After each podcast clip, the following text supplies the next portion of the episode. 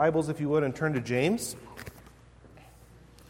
We're continuing today in our series through the book of James. Today we're looking at James chapter 1, verses 13 through 18. James 1, 13 through 18.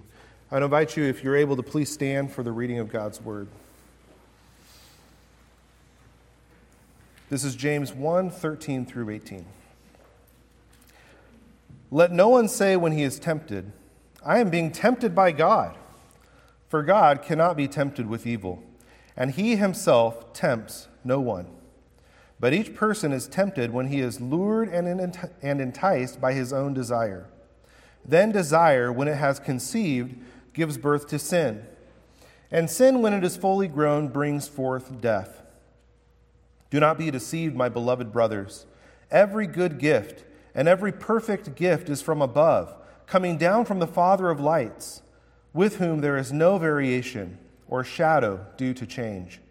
Of his own will, he brought us forth by the word of truth, that we should be a kind of firstfruits of his creatures. This ends the reading of God's word. Please pray with me. Father, may the words of my mouth now and the words of all of our hearts together be pleasing in your sight. O Lord, our rock and our redeemer. Show us Christ and his grace in this passage. Make us people who trust our Heavenly Father, that trust you, knowing that you are good to us. We pray all these things in the name of Jesus. Amen. Please be seated. Well, have you ever done something to help someone, and they accused you of doing exactly the opposite? And all the parents of teenagers said, right? Your teenager has disobeyed you and really made a mess of things. Maybe you placed some responsibility on them with strict instructions, not only to help them, but to protect them, to keep them safe so that they would learn and mature and grow. But they blew it all off and disregarded your rules and their responsibilities. And things quickly went south from there. Maybe, we're not talking about your teenager, maybe you are that person. Maybe you've been that child, even if you had to reach way back in the cobwebs of history to remember a moment like that. I'm sure we've been there. Maybe a car that met an untimely demise, grades that suffered, or disregard for your parents' care and wisdom and guidance led to even messier situations with sin and consequences rearing their ugly heads. And in this grand display of inimitable teenager logic, you turned and looked at your parents, you pointed your finger at them and said, "This is all your fault. This is all your fault." Well, here on the heels of James's explanation of trials in the Christian life, trials that are given by God for our good, to test our faith, to produce perseverance, all with our loving Father, right, standing by to give us wisdom when we ask for it. He's just walked through this, and he is turning now to this all too common scenario. He turns to those who have failed the test and have fallen into sin and temptation, only to say to God, "It's all your fault. It's all your fault." Have you ever done that? Usually we don't say it in so many words, but have you ever thought or felt that really it was God's fault, that you were doing what you were doing, that you had done what you had done? And rather than trusting your good Father, you don't trust him, and you maybe point your finger at him, and you say, "It's all your fault." Well, what I hope you take away from this sermon is something like this. Because God is good and never changes, we fight temptation by trusting him. We don't blame God for temptation, for sin. We shouldn't anyway. We should trust God in our fight against temptation and sin. Because God is good and never changes, we fight temptation by trusting him. So I want to work through this argument that James makes this morning by looking at really three things we need to know about sin and temptation, particularly as they present themselves in the context of trials. James is notoriously difficult to outline. We're really kind of finishing up his talk about trials today. And when you see him say, "my brothers," as he goes throughout the letter, he's kind of turning into a new topic. So we're finishing out the count it all joy, my brothers section. And he's looking here about how we respond to sin. Three things we need to know that James kind of unpacks here. First, how we get sin and temptation wrong. So that's the negative side, how we get things wrong, how we get sin and temptation wrong. Secondly, what's really going on when we sin? So what's actually happening when we sin? Then finally, the hope of the gospel for sinners. So let's look first at how we get sin and temptation wrong. Look with me at verse 13. James says, "Let no one say when he is tempted, I am being tempted by God. For God cannot be tempted with evil, and he himself tempts no one." We can't assume, I don't think anymore, that everybody at church on a Sunday morning understands what sin and temptation and evil even means. We don't really have categories for that anymore. You read your dessert list at your favorite restaurant and you see decadent chocolate cake on the menu and things like that was sinfully delicious. We just don't have no concept of what it means to reckon with sin and evil and temptation. But it's a matter of life and death to understand these things. The Westminster Shorter Catechism says that sin is any want of conformity unto or transgression of the law of God. As I've said it to at least Sophie, it's when God says yes and you say, I don't think so. When God says no and you say, I think I will. That's sin. It's any want of conformity unto or transgression of the law of God. The point at which your actions are out of line with or in opposition to the holy character of God expressed in his law. That's what sin is. And we see here, we get sin and temptation drastically wrong when we point at God and say it's all your fault. It seems kind of logical. Maybe it's plausible in what James has already said. After all, hasn't he said that our trials come from God? God sends us these trials. They're trials that he has intended for our lives. They're decreed by God. He has a purpose for them. The Bible supports that. Joseph told his brothers, Genesis 50, verse 20, "You meant evil against me, but God meant it for good."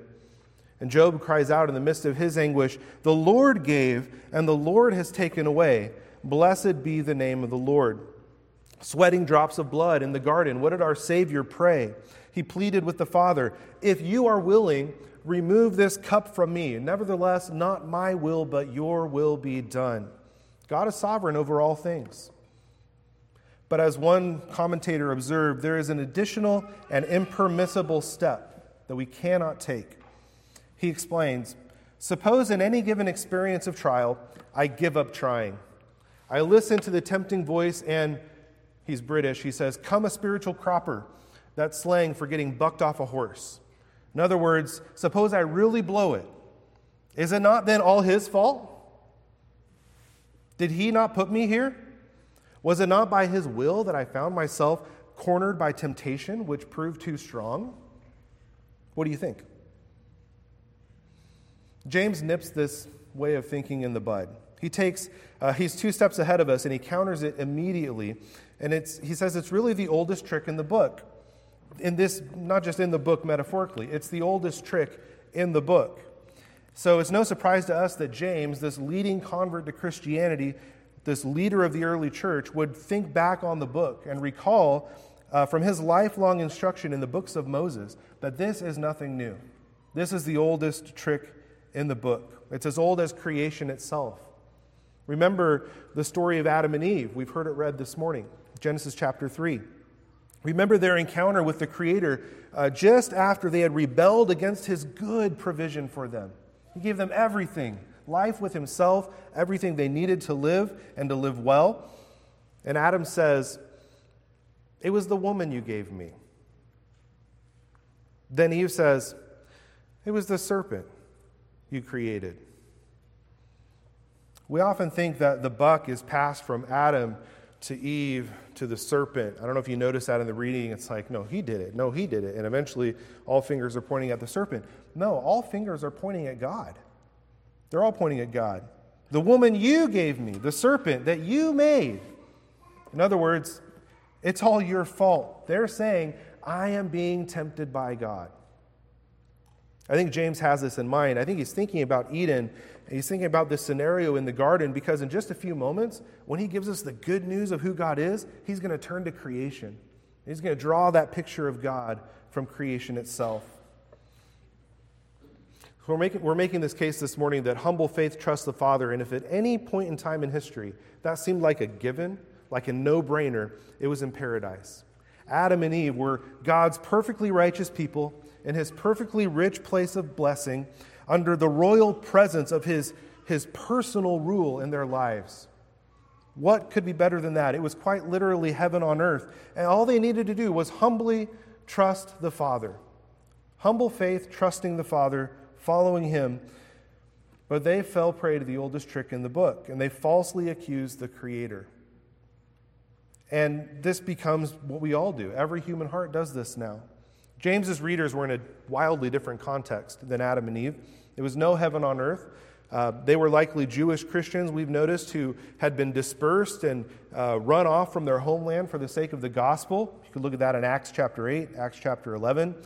These people experienced suffering and sickness, things unheard of in the paradise in Eden. At least some of them were being defrauded and oppressed by evil bosses who lived in luxury at their expense. James will have hard words for them at the end of James. There were quarrels and fights breaking out even in the congregation of the people of God. And James addresses that. This was no peaceful, easy paradise. Not so different than our lives, right? Is your life an easy, peaceful paradise all the time, 100%, completely, every day? Mine isn't. Not at all. You ever face suffering, sickness, injustice, strife, sin? At best, have you ever wondered what in the world is God up to, or at worst, what in the world God's problem is? Have you ever falsely accused your Creator, saying, I am being tempted by God? Here's what James says. Let no one say when he is tempted, I am being tempted by God. For God cannot be tempted with evil, and he himself tempts no one. James counters this with no uncertain terms. God cannot be tempted with evil, and he himself tempts no one. Remember the story in the Gospels of the rich young ruler who comes and he approaches Jesus, right? And he says, Good teacher, what must I do to inherit eternal life? How did Jesus respond to him? What did Jesus say? He said, Why do you call me good? No one is good except God alone. God is so pure that he can't even look on evil. That's what the prophet Habakkuk says. God can't even look on evil. He can't be tempted to evil because evil violates his very nature. It is at odds with who he is. The very definition of sin is to be out of step with who God is. God can't tempt you. He tempts no one. We've considered God's sovereignty and his providence. I like what Thomas Manton said about the relationship between God's providence and our sin. Manton said, In his providence, he knows about sin without sin, as a sunbeam lights on a dunghill without being stained by it. Are you picking up what Manton's laying down? You shine a flashlight on a cow pie, nothing happens to the light. The light doesn't stink. Manton goes on, God is so immutably good and holy that he is above the power of temptation. Men soon warp and vary, but he cannot be tempted. We should tremble, as we are so easily tempted. We should tremble. It should make us really, really humble when we approach God, knowing who we are and what we're prone to do. Maybe you're here this morning, and for the very first time, you're considering what it is to have a sinful heart in the sight of a holy God, and you're wondering, how can sinners even stand before a God like this? Maybe it's not the first time you've thought of it. You know that it's not in God's nature to sin, but it is in your nature to be prone to wander. Prone to leave the God I love, we sing, right? So we can't blame God when we're tempted to sin. That's how we get sin and temptation all wrong. That's the first point. Second point now, let's look at what's really going on when we sin. What's really going on? Look with me at verses 14 to 15. James writes, But each person is tempted when he is lured and enticed by his own desire. Then desire, when it has conceived, gives birth to sin. And sin, when it is fully grown, brings forth death. You see, in reality, it's not God who tempts us. It's our own fatal desires that lure us into sin, that lure us down a path that ultimately leads to doom and destruction. It leads to death itself. In theology, we call this concupiscence. That's for free, but if you like theological words, concupiscence is the word. Even our desires themselves. Those desires for anything contrary to God's law, even before you act on that desire, is itself sinful. Now, depending on what translation you're reading from this morning, verse 13 might read something like, Each person is tempted when he is dragged away or carried away by his own desires. I actually like that. The word that's being translated there is a word from the world of fishing. So I actually really like that word. I like fishing words. The word means to take in tow. take in tow. Temptation seizes on our desires, okay?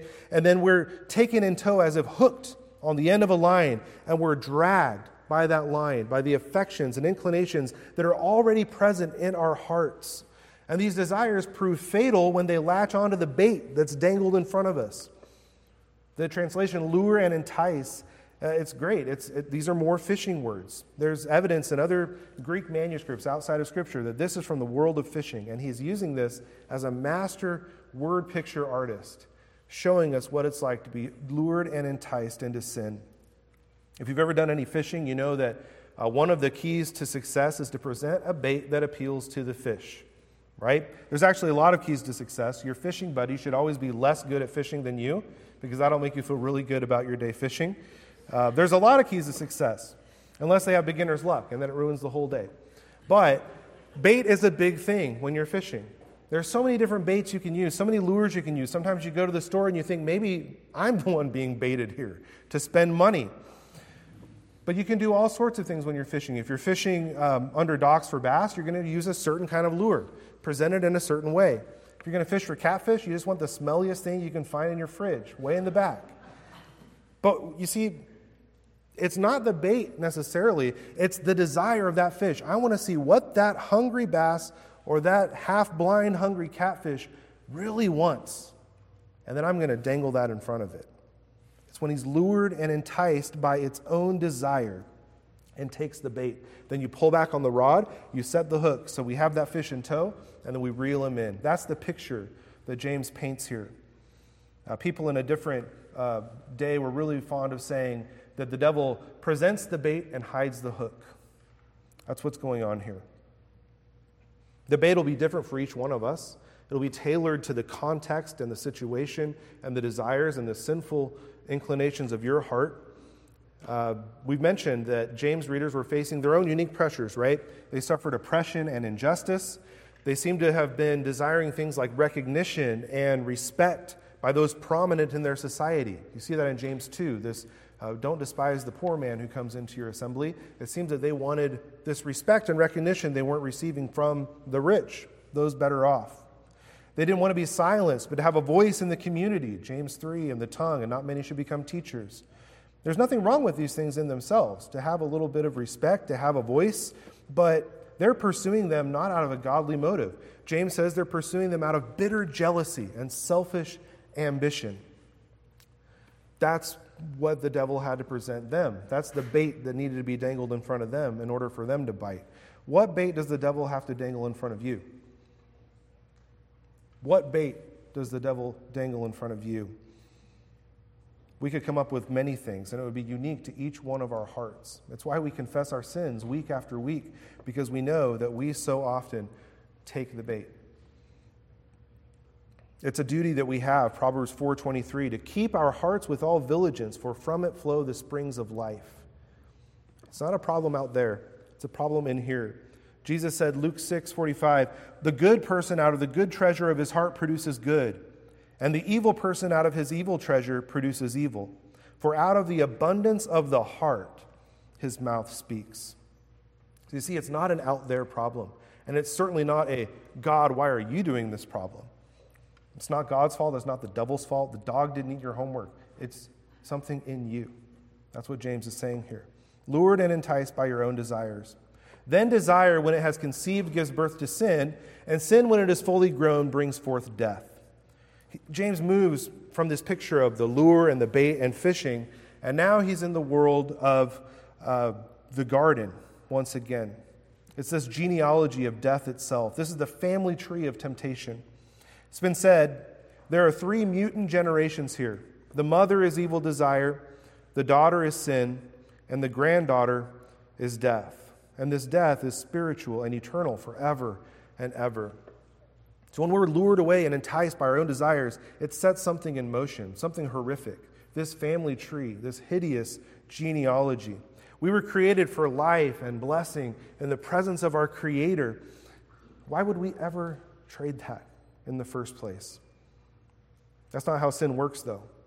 As Christians, I mentioned before, said often, Satan presents the bait and he hides the hook. He presents the sweet in the cup and hides the poison, they're prone to say. They're fond of saying, we just don't see what Satan is holding in front of us. And then we give in. I think John Milton put it really well in Paradise Lost. Speaking of Eve, in that moment of temptation, greedily she engorged without restraint and knew not eating death. However attractive the bait might be, it's not worth it. It's not worth it. If you continue unrepentant, hooked, and in tow behind sin, you reveal that you were never really trusting the Father in the first place. We have to trust our good Father. We have to understand His grace and run to Him. So the question now, we've seen how we get it wrong when it comes to sin and temptation, and what's really going on with sin and temptation. So how do we get out of this mess? That's a great question. That's the question that I think the Bible was written to answer. How do we get out of this mess? I think when a sermon finally gets to answering that question, it's we're really preaching, and it's really a sermon. How do we get out of this mess? Let's look at that together. The hope of the gospel for sinners. Look at verses 16 to 18. James makes a case for the character of God, both God as He is in Himself and God as He comes to us in salvation. And it's full of hope, full of reasons to humbly trust our Heavenly Father. Verse 16 and following, do not be deceived, my beloved brothers. Every good gift and every perfect gift is from above, coming down from the Father of lights, with whom there is no variation or shadow due to change. Of His own will, He brought us forth by the word of truth, that we should be a kind of first fruits of His creatures. I can only imagine that after James has just laid open the hearts of his readers and explained to them, it's not God, it's something in you that's the problem, they were in desperate need of this rich, beautiful reminder of the gospel, who God really is for us. And that's what we get here. Sin is a problem in you. It's not with God. It's within you. It's within your own desires. Don't blame God, because here's the good news. Far from being against you, God is for you. God is for you. If you're a Christian, you have reason to rejoice even in your struggle against sin. Do not be deceived, my beloved brothers, James says. Every good gift and every perfect gift is from above, coming down from the Father of lights, with whom there is no variation or shadow due to change. Of His own will, He brought us forth by the word of truth, that we should be a kind of first fruits of His creatures. You see, if God were only good in the sense that He is perfectly upright in His character, and in no other sense, if He were only good in that He were holy and without sin, you couldn't sleep at night. That would be the most terrifying truth in the world. But that's not the only way God is good. He's not just good in Himself. He's good in your direction. He's good for you. He's good towards His people. He is good in your direction. Earlier we said that James explains temptation and sin by remembering the original fall of Adam and Eve. And now he's going to, before the fall, to creation itself. You hear this imagery of creation. When the formless void was shrouded in darkness, God spoke and said, "Let there be light." And there was light. And when the hearts of His chosen were dark, blinded in sin, in the darkness, God said, "Let there be light." Of His own will, James says, He brought you forth by the word of truth, that you should be a kind of first fruits of His creatures, of His creations. And what does Scripture tell us about God's creation? What did God say every single day of creation? And God saw that it was good. He saw that it was good. Of course what God makes is good, because God is good, and He never changes. God only creates good things. And that means if the faithful Father of lights has begun a work in you, it's a good work. And it's a good work that He's going to finish. It's a promise that we're given. He will bring it to completion at the day of Christ's return. We can be sure, 2 Timothy 2:13, if we are faithless, He remains faithful, for He cannot deny Himself. You see, we find this rich answer to the problem here, this rich answer to this distrust of God, this rich answer to the desires that lead us into sin. Mother desire, daughter sin, granddaughter death. But here we see the Father of lights and what He brings forth in the hearts of the redeemed, what He makes new, this family tree of His grace. So in the middle of trials, we have to stand the test by fighting against sin. How do we do that? We trust the Father. We know that He's good in our direction, always for you. James tells us near the end of the letter, "Behold, we consider those blessed who remain steadfast. You have heard of the steadfastness of Job, and you have seen the purpose of the Lord, how the Lord is compassionate and merciful. You see, we have to trust the faithful Creator, compassionate and merciful, from whom we have received every good gift.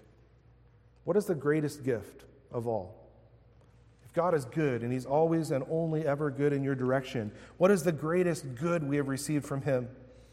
The Sunday school answer is correct here. The greatest good is Jesus.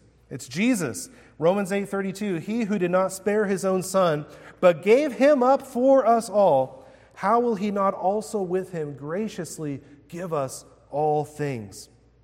If He's given us Jesus, it means everything. And I mean everything in your life. And everything He sends your way, Christian, is good. It's good. Matthew 7:9-11, the snake and the rock, right? Or which one of you, if his son asks him for bread, will give him a stone? Or if he asks for a fish, we'll give him a serpent.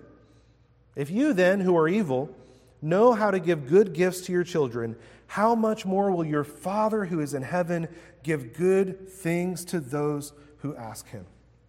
If you ask Him for bread, He's going to give you bread. If you ask Him for a fish to feed you, to sustain you, He's going to do so. You might think that snake is a snake. And you might think that that stone is a stone, but it's not. It's God's good gift to conform you to the image of Christ, to sustain you in the middle of trials, even when it doesn't look like it, even when it doesn't feel like it. He has given you the good and perfect gift of Jesus Christ. And if God has given us Jesus, what won't He give us? So, humble faith, trust the Father. It doesn't point our fingers at the Father and say, you made me do this. It trusts the Father. Because God is good and never changes, we fight temptation by trusting Him. Let's pray together. Father, help us to always remember that You are good in our direction. You are good towards us, and we can trust You. Root out the sinful desires that pull us toward destruction. Help us cling to our Savior, Jesus Christ. May we see Your grace working in us. Help us to trust You and to know that You only create good things and that You are going to finish what You've begun in us. We ask all of this in the name of Jesus. Amen.